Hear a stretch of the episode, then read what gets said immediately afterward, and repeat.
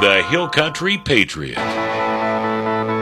He's a native Texan, president of the Fredericksburg Tea Party, a student of Ben Franklin and John Locke, and he's a Christian conservative political activist. He's a true believer in the principles that this country was founded upon and comes to you every day to guide, advise, and lead you to become involved in the greatest political experiment in the history of our planet self-governance. We don't get fooled again.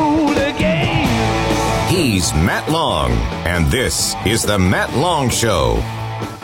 Good morning, folks. So happy to be here with you on a nice, chill morning in uh, the fall. Oh man, I I uh, opened all all the uh, not all of them, but I opened up a lot of the windows in the house last night, and we slept with the AC unit turned off and the windows open, and that crisp fall morning air coming in this morning. Oh, it was lovely, and it was lovely and not that my house smells bad, but you know, after a summer with uh, the, everything closed up and the AC on, or after a winter with everything closed up and the heat on, you know, it's just uh, it's just nice to open up all those windows and and freshen the air up a little bit in the house. So yeah, I had a real good night's sleep last night.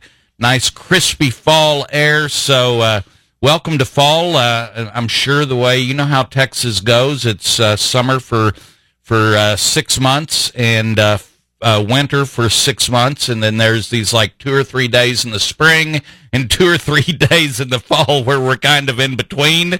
So yeah, we're in those in between days. So you gotta love it. Um, there you go.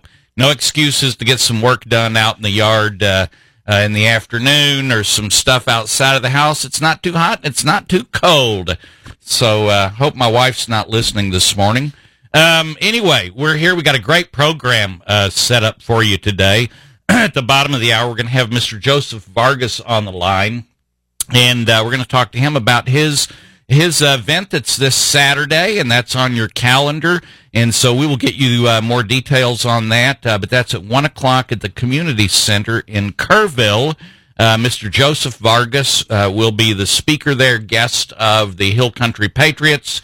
And so we're uh, looking forward to that um, from uh, on Saturday, and we will talk to Mr. Vargas here at the bottom of the hour.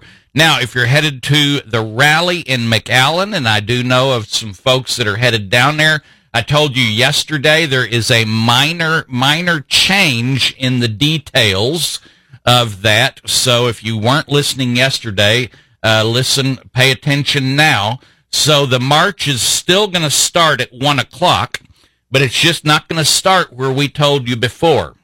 All right. It's still going to start at one o'clock, but they're going to be starting out at Cabrera's Bar in McAllen. Well, it's actually in this little six square blocks of McAllen on the southwest corner of McAllen. I guess they kind of drew a line in the sand and said, uh, we're not McAllen anymore. Uh, the little town is called Gran, Graneno. Listen, I don't, I, I speak Spanish and I'm not sure how to pronounce this one, but it's G R A N J E N O. Graneno. Graneno. That's the best I can do. Graneno.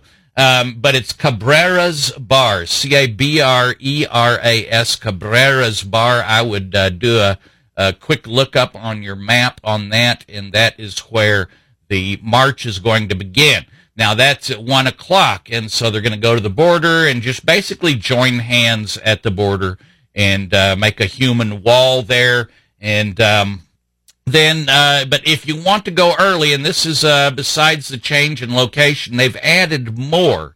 So uh, if you want to leave a couple of hours earlier than you had planned on it, there's going to be a gathering at this same bar, Cabrera's Bar in Graneno, Graneno, Texas, or McAllen. And uh, that's going to start at 11 o'clock, and there's all kinds of uh, uh, great uh, organizations that are going to be there. In fact, it looks like about 35 or so different uh, organizations are going to be there. If you need um, any more information on this, go to LatinoTrumpCoalition.org. Latino Trump Coalition org, and you can get some more information on that. So that's uh, McAllen. It's Saturday, And uh, also in Kerrville Saturday, Mr. Joseph Vargas at 1 o'clock. Going on down into your calendar, uh, Wednesday, the 6th of uh, October, Don Huffines is going to be all over the hill country. In the morning, he's going to be in uh, Fredericksburg, and in the afternoon at Schreiner. And uh, as we get closer, I'll give you all the date, all the times, and uh, all the uh, exact addresses and all that. But there's no point in doing so two weeks ahead of time. just get it on your calendar. Um, Tuesday night, the 5th, he's, uh, Mr. Huffines's actually going to be in Boerne. So if there's anybody out there on the east end of our listening area, then Boerne might be a good place to catch him. And that's going to be Tuesday night at the Kendall County Patriots. And uh, then Saturday, or I'm sorry, then Wednesday morning, Fredericksburg, Wednesday afternoon, uh, Kerrville. And I said this yesterday, but it bears repeating. Your candidate let's let's take for example a candidate for your uh, house right? Your representative. That that candidate only has to cover a small area. All right? Ah, some of them it may be as many as 14 or 15 counties as in the case of uh, mr murr or in the case of mr biedermann. It's three counties. Of course those are divided by population. But the idea is that when it's your representative you're going to have multiple opportunities to see and hear and visit with them. And so, you know, if they happen to come on a certain evening and you're not, and you're busy or you got the kids, uh, got to take the kids to volleyball or whatever that night, you're probably going to have another opportunity to see or hear them or get them in a forum of some kind. However, when it comes to statewide offices like lieutenant governor and governor, the races, those guys got to cover the whole state of Texas. And if you haven't looked lately, we're a pretty dadgum big state. All right. so um, I think uh, I've heard years ago that if you're in El Paso, it's uh, you're closer to San Diego than you are Beaumont.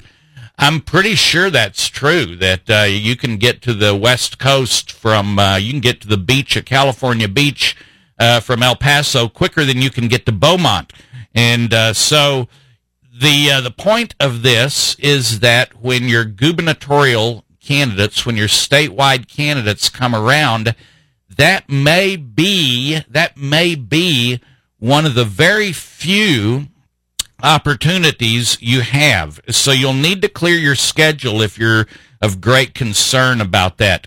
Uh, listen, at the bottom of the hour, I'm going to talk about uh, there's a strategy I'm starting to see coming out of the uh, establishment Republicans in Texas.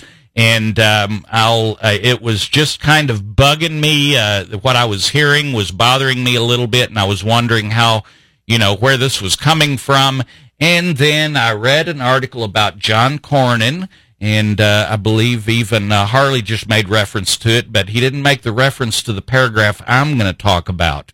Um, but uh, I do believe that I'm beginning to see the uh, uh, the establishment strategy for the upcoming primary, and you need to be ready to battle this strategy. And so I'm going to talk about that in the fourth quarter today. So here we go. What else on your calendar? All that has to do with you need to meet uh, Mr. Huffines. Uh, when he comes around, and uh, the other candidates uh, for governor, when they come around, you need to take the time to go uh, meet them and ask them questions. Um, Llano Tea Party fundraiser Saturday, the 9th of October, and then uh, Sunday, the 17th of October. We're going to have a border awareness, border invasion awareness rally in Kerrville. Really looking forward to that. Um, let's see. Oh, by the way, you can uh, download this program on Spotify um, every afternoon. And uh, if you miss something or you want to uh, have a friend listen to this program, then uh, you can find those on Spotify. Just look for The Matt Long Show. Do a search for The Matt Long Show. All right, here we go. Uh, let's see a little bit of a Ben Franklin. Um, all right, here's one I've never used. A light purse is a heavy curse. Hmm. In other words, uh, yeah, broke is no fun. That's another way to put it. A light purse is a heavy curse from uh, Poor Richard's Almanac from 1745. Y'all stay tuned. We'll have uh, Jody Gould on the line with us when we get back.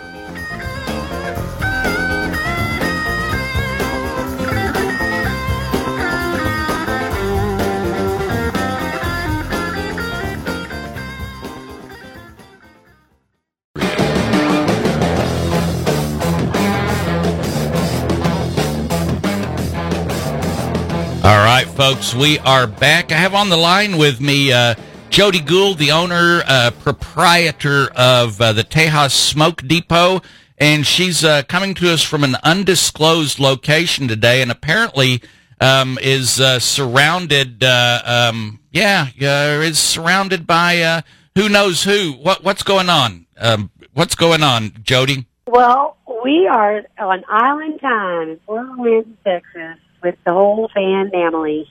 All right. How fun! And it's uh, Bloody Mary morning already. Oh my goodness! Are you are you on your first one or your second one?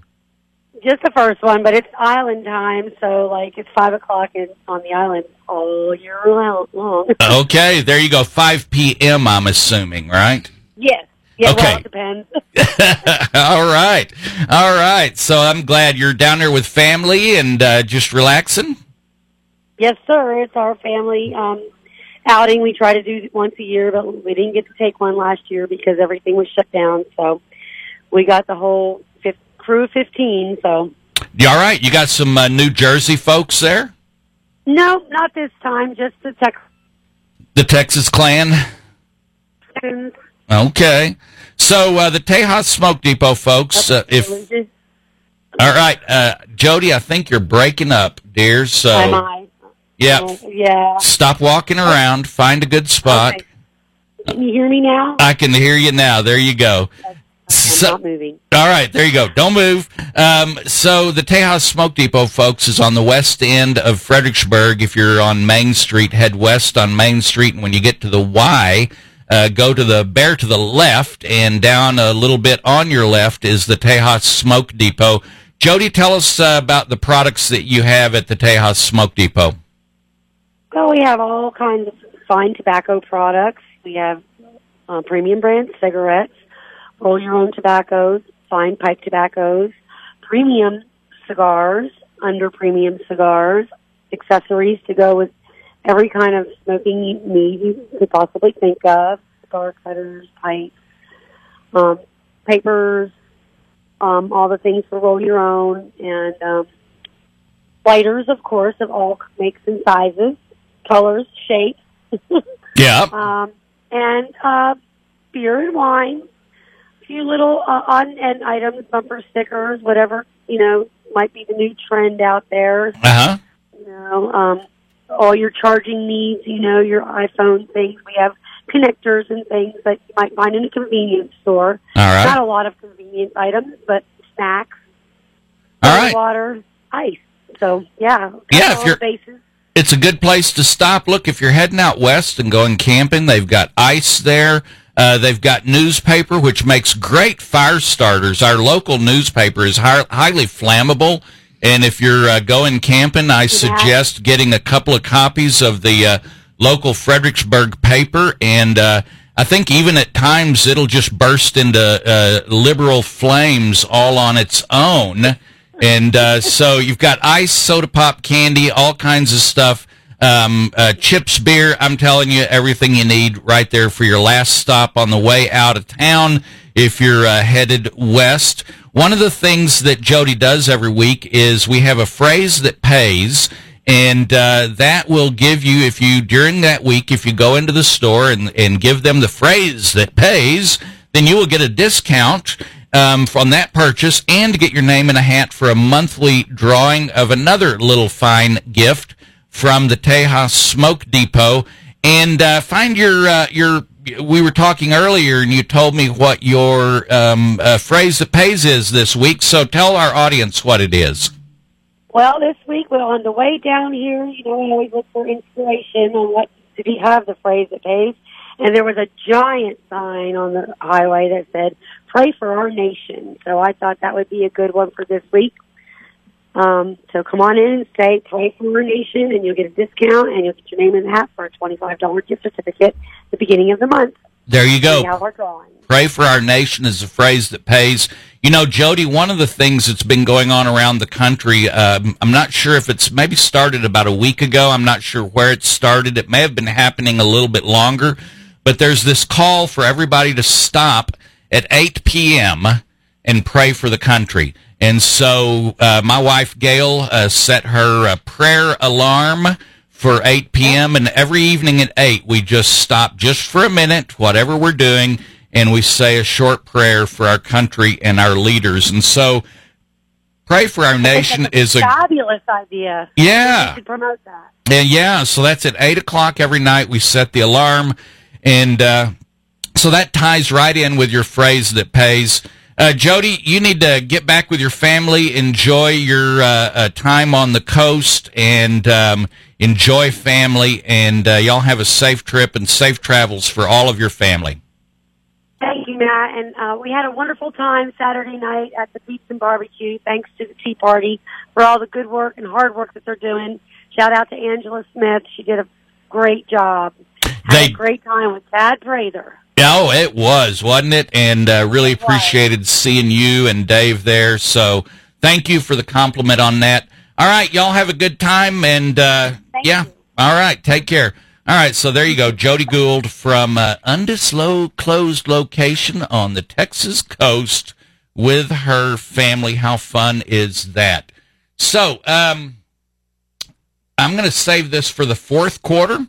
Um, but uh, all of this is going to be tying in. If you've listened to this program uh, any length of time, you will realize that I am just absolutely not a big fan of the establishment Republican Party in the state of Texas. I'm just not, and uh, that's on a number of levels. Uh, the the the uh, the grassroots bust their butts every two years to create a platform and uh, priorities, and then we elect people who have an R by their name, and they go to Austin and they completely ignore the priorities of the Republican Party. They just ignore them. They, in fact, they've even I've even been laughed at, um, not during this past session, but the previous session when I took copies of the priorities and the entire platform. I uh, printed them up, stuck them in envelopes, and took them by a number of different Republicans' offices, saying, "Did you, have you guys seen this document? Are you familiar with it?" And we actually got laughed at in in one office for promoting the Republican Party platform and priorities, and uh, so this this has been frustrating for me because if by by the by reading the party platform and priorities, if you just read it, you would go, wow, that's an amazing conservative document. It is Christian based. It is family based. It is uh, education based. It is just so good, and the priorities are so spot on. But then when you look at the Republican Party in the state of Texas and their action and their behaviors and who they want to get elected as for governor and lieutenant governor and all those places, their their actions do not match their words.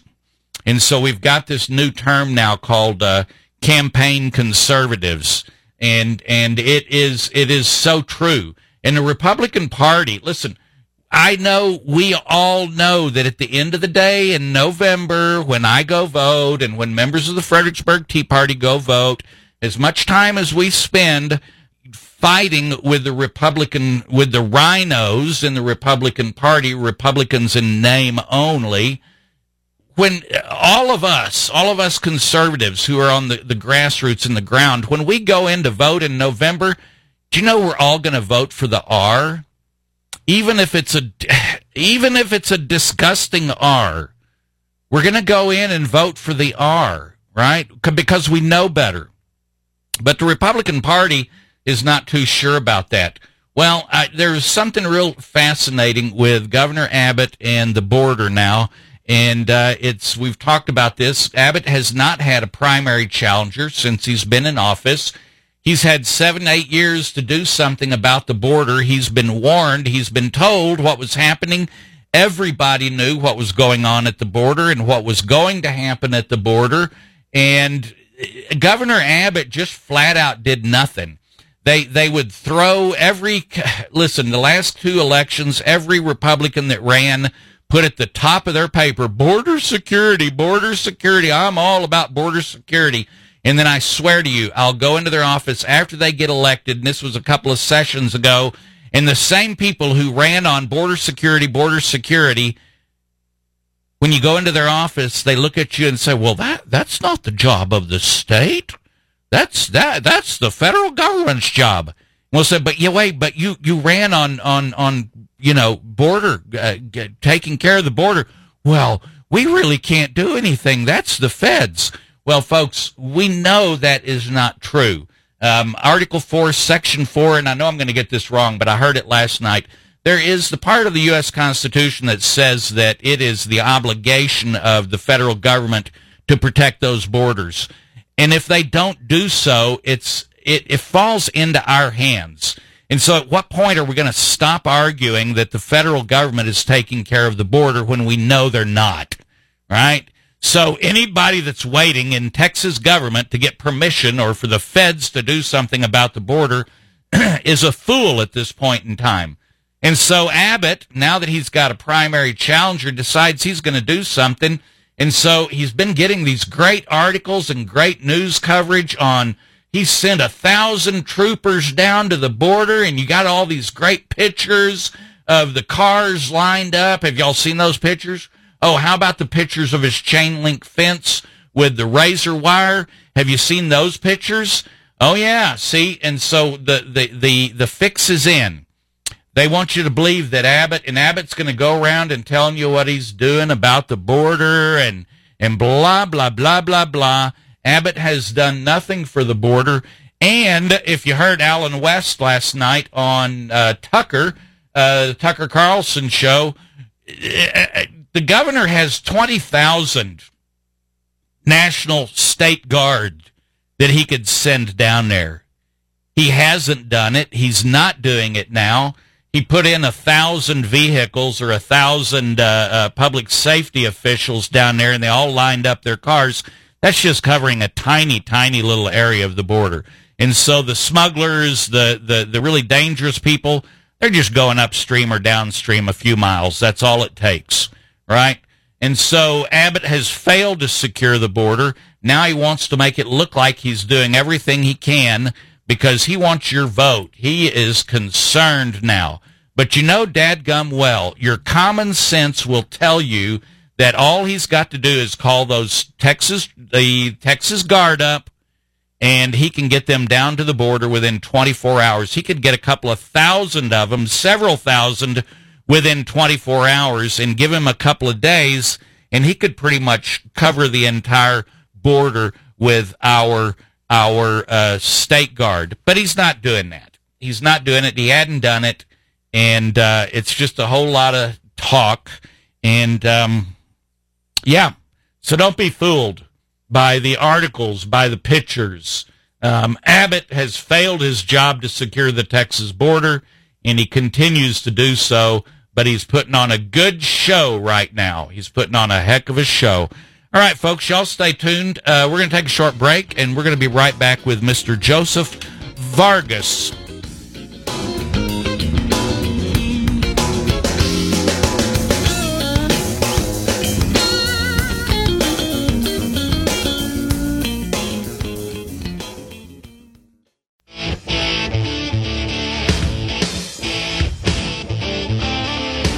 All right, folks, we are back. I have on the line with me now a special guest, Mr. Joseph Vargas. He is going to be speaking this Saturday in Kerrville at, uh, let's see, uh, 1 o'clock at the Community Center in Kerrville. And um, so we've got him on the line today just to tell us about who he is. I have never met Mr. Vargas before. Um, and so, uh, Mr. Vargas, welcome to the Matt Long Show.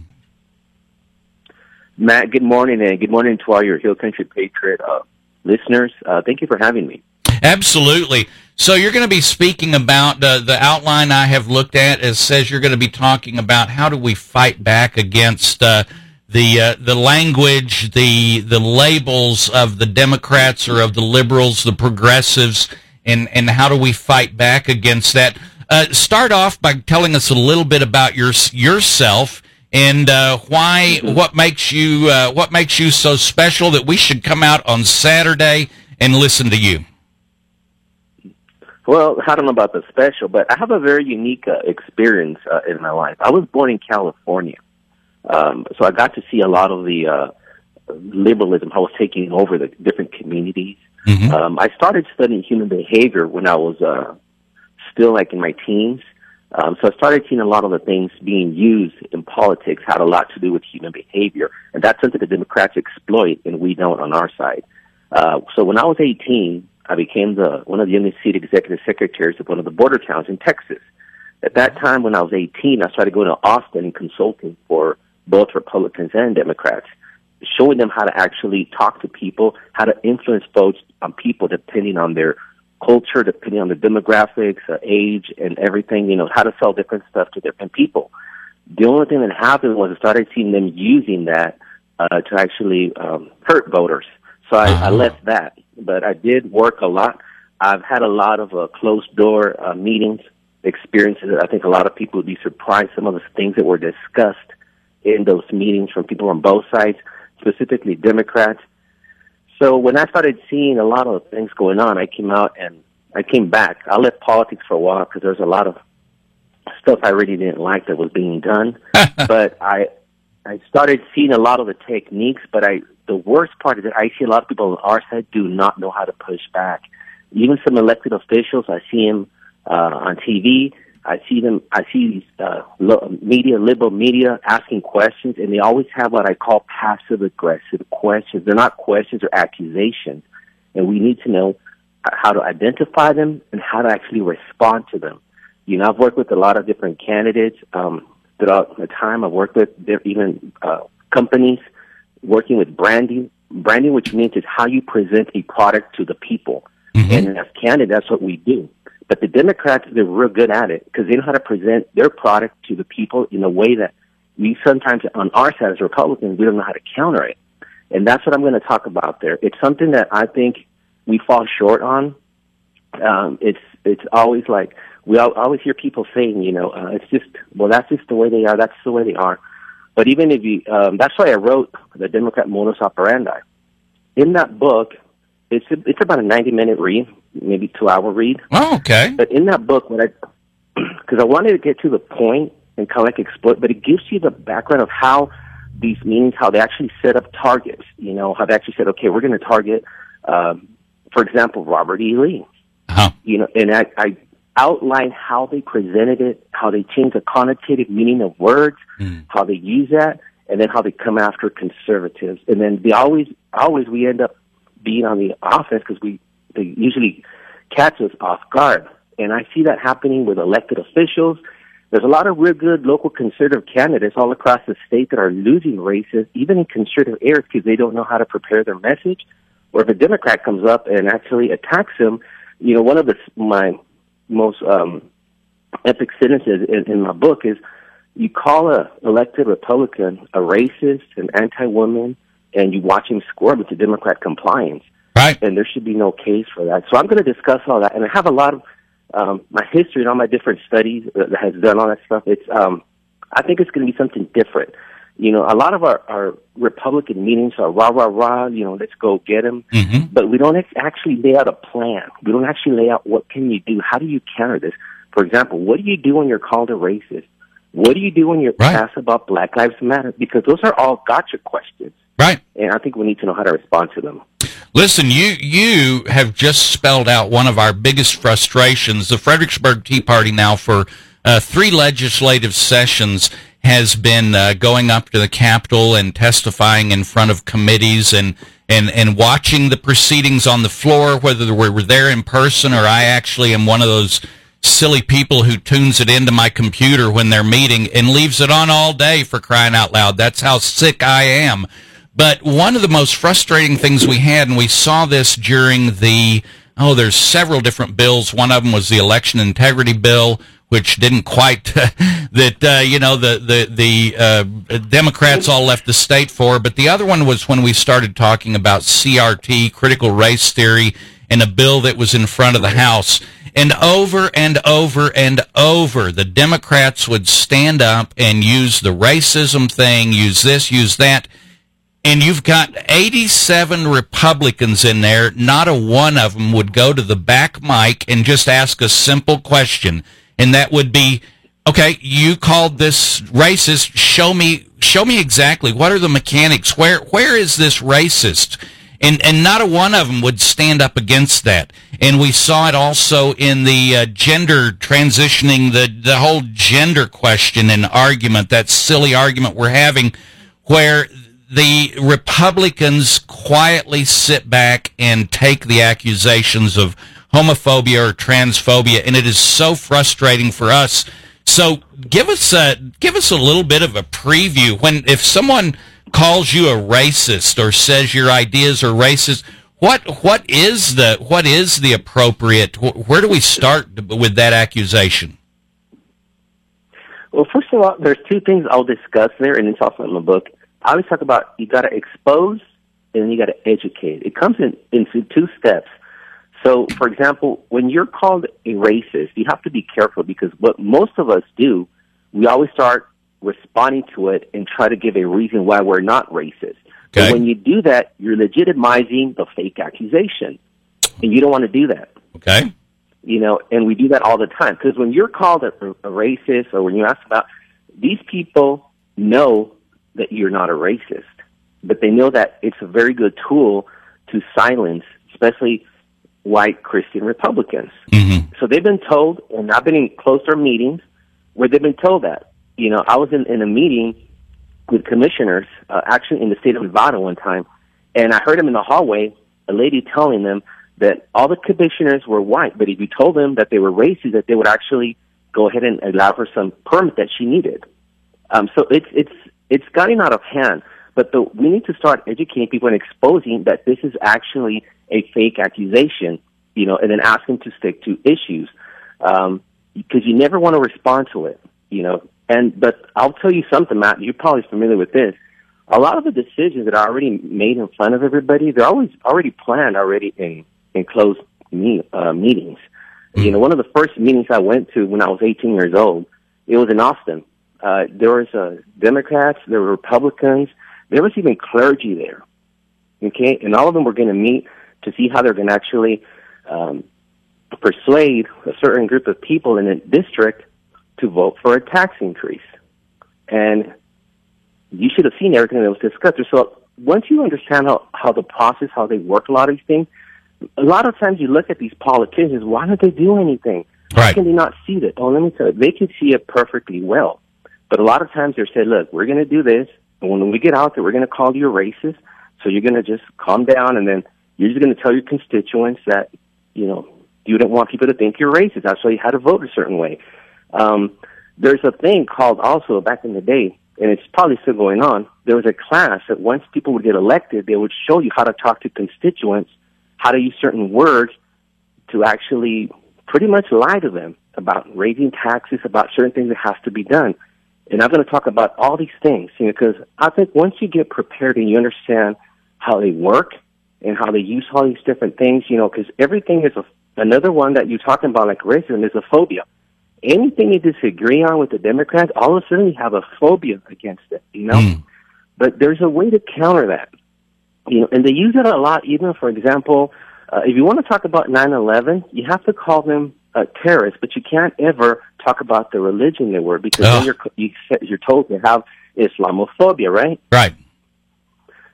But you can use the same thing against them and say, no, I think the perpetrators in 9-11 had Christianophobia. Ah. You know, and when they say you're you have homophobia, it's like, no, I think you have heterophobia.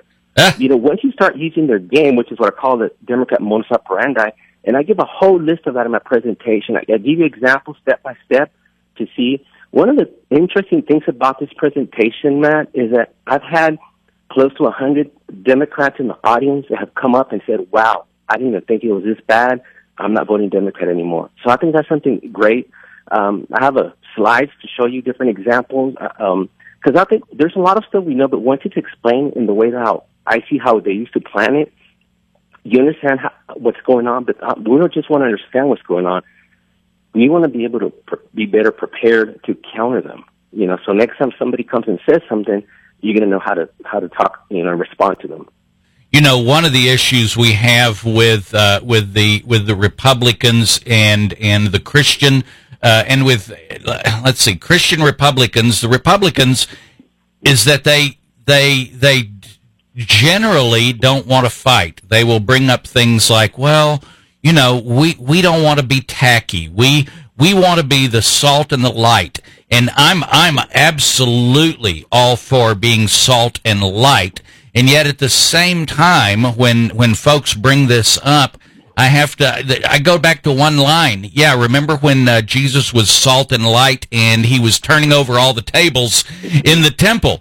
And so uh, that is one of the biggest humps I think we have in fighting back against the dirty tactics of the Democrats or the progressives is that the Republicans, they, we're nice people.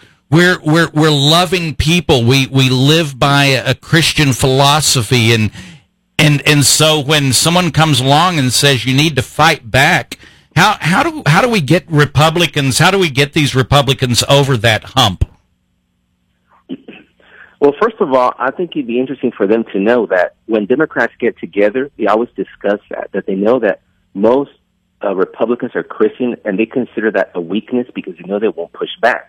Uh, I talked to a lot of people in my travels, and one of them was a former uh, a Democrat staffer uh, from California, and uh, she would always tell me that that Texas was going to be easy to turn blue because nobody was going to fight back, and even a lot of the Republicans were in the boat with them in these meetings, they always talk about how most conservatives are Christians. So, you know, as Christians, conservatives, you know, you're taught to, you know, be polite, you know, mm-hmm. you don't talk over somebody else, a lot of these things.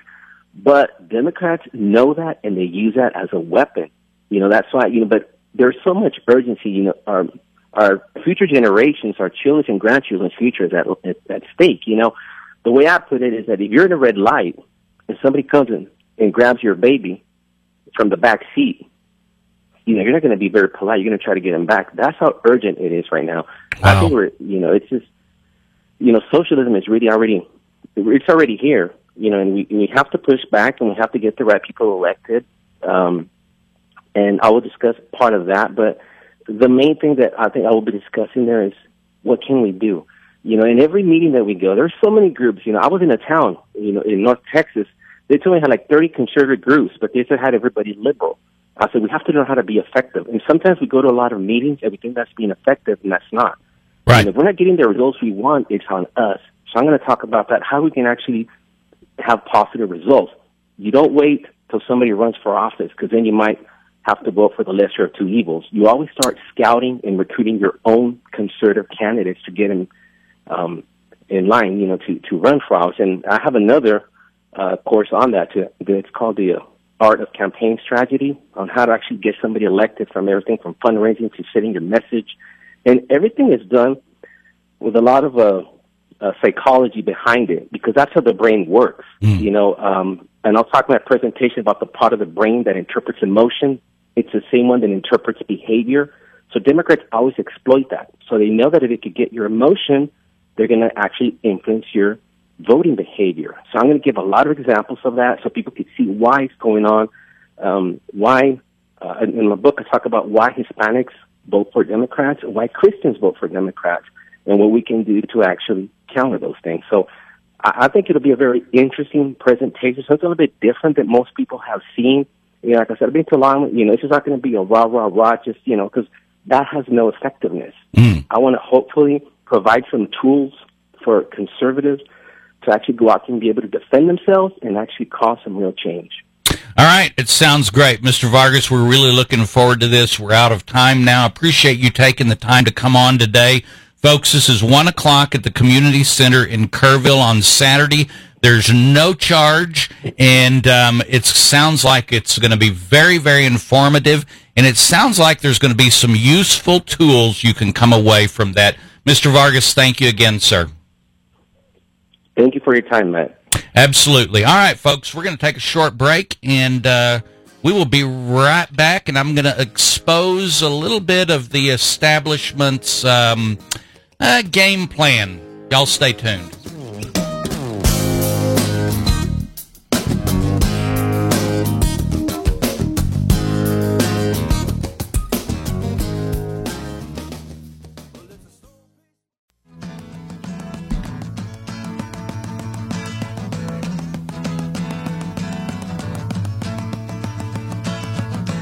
Folks, we are back. Uh, once again, that's Mr. Vargas is going to be uh, bringing his uh, program uh, explaining to us the MO of the progressives. And uh, sounds like his book is nice and short and a wee little book called The Democrat Modus Operandi. I bet he'll have copies of it there for you. But it sounds like a really good, uh, a really good thing to do this Saturday afternoon. So, the strategy, as you may well figure, there are a number of uh, establishment Republicans that have my ear, and um, pretty much, uh, oh, they, they, they advise me every now and then, right? These were some of the people that advised us uh, six years ago that there was no way we could take out our incumbent Republican in uh, Gillespie, Kendall, and Comal, right? Mr. Um, I can't remember his name now, Doug Miller. Mr. Doug Miller. They said, the establishment said, you, you can't take that guy out. There's, you're just going to embarrass yourself.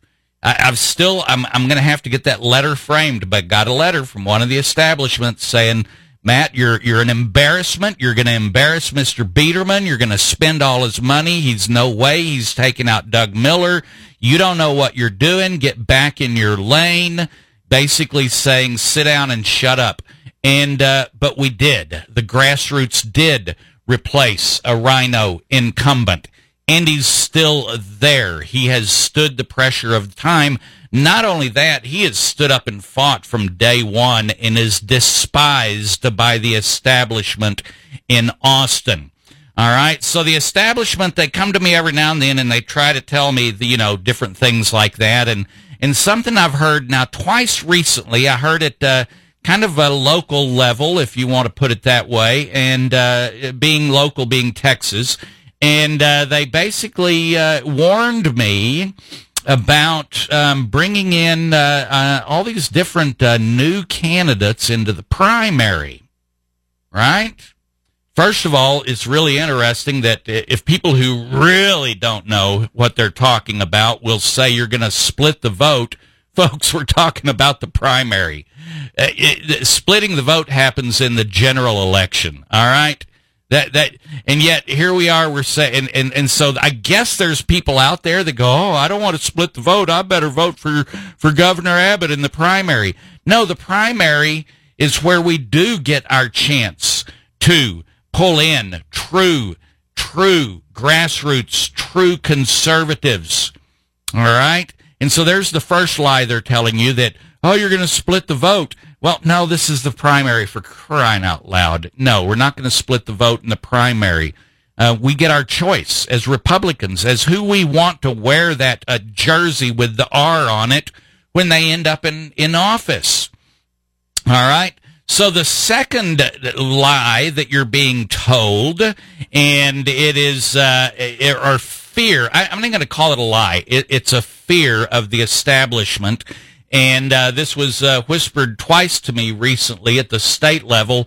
And then lo and behold, I'm reading an article about John Cornyn. And in the very last paragraph of this article uh, with Mr. Cornyn, in it um, was the the um, was a line that gave them gave themselves away. So let me tell you what I read that Mr. Cornyn said.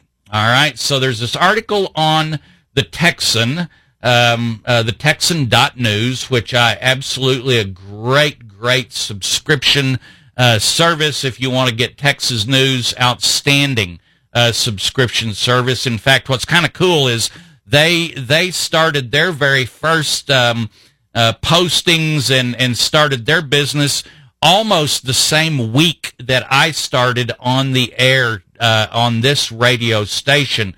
And so I, it's really kind of fun watching them uh, grow.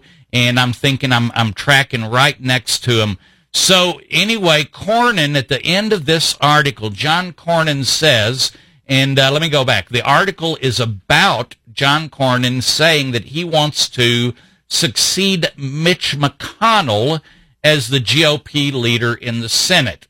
All right, so he would either be the minority uh, uh, guy or he would be the the majority. But he wants uh, the turtle, Mitch the Turtle McConnell's job, And I don't have a problem with that. I mean, I, I know Cornyn's a real RINO. He blows with the way the wind blows.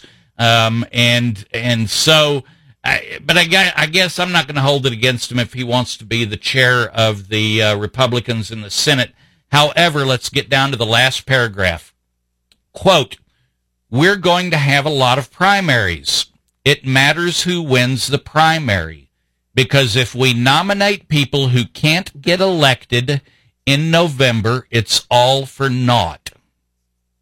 Going to say that again. If we nominate people who can't get elected in November, it's all for naught, for nothing. All right. Now let's talk about this. And here's what's been uh, whispered twice to me recently by establishment Republicans and now underlined by John Cornyn. So this is either a heck of a coincidence or this is a strategy coming from the establishment Republicans. Here's what they're going to tell you that if you don't vote for Abbott in the primary, then a Democrat will win the governor's seat in November. That's what they're trying to tell you. All right. They're trying to say that if you don't push, if you don't re-elect the establishment, the ones that everybody knows, all right, everybody knows Lieutenant Dan, Lieutenant Dan Patrick, everybody knows that, Lieutenant Governor Dan Patrick, everybody in the state knows the name of Abbott. And so if we promote, for example, Don Huffines or Allen West or or Chad Prather or Danny Harrison during the primary against Abbott, what they're trying to tell you is if any one of these guys manages to beat Abbott in the primary, which I think is very likely, they're telling you then that will increase the chance of the Democrats taking the gubernatorial seat. There's there's no way they can prove that. There's no way they can back that up with any kind of statistics.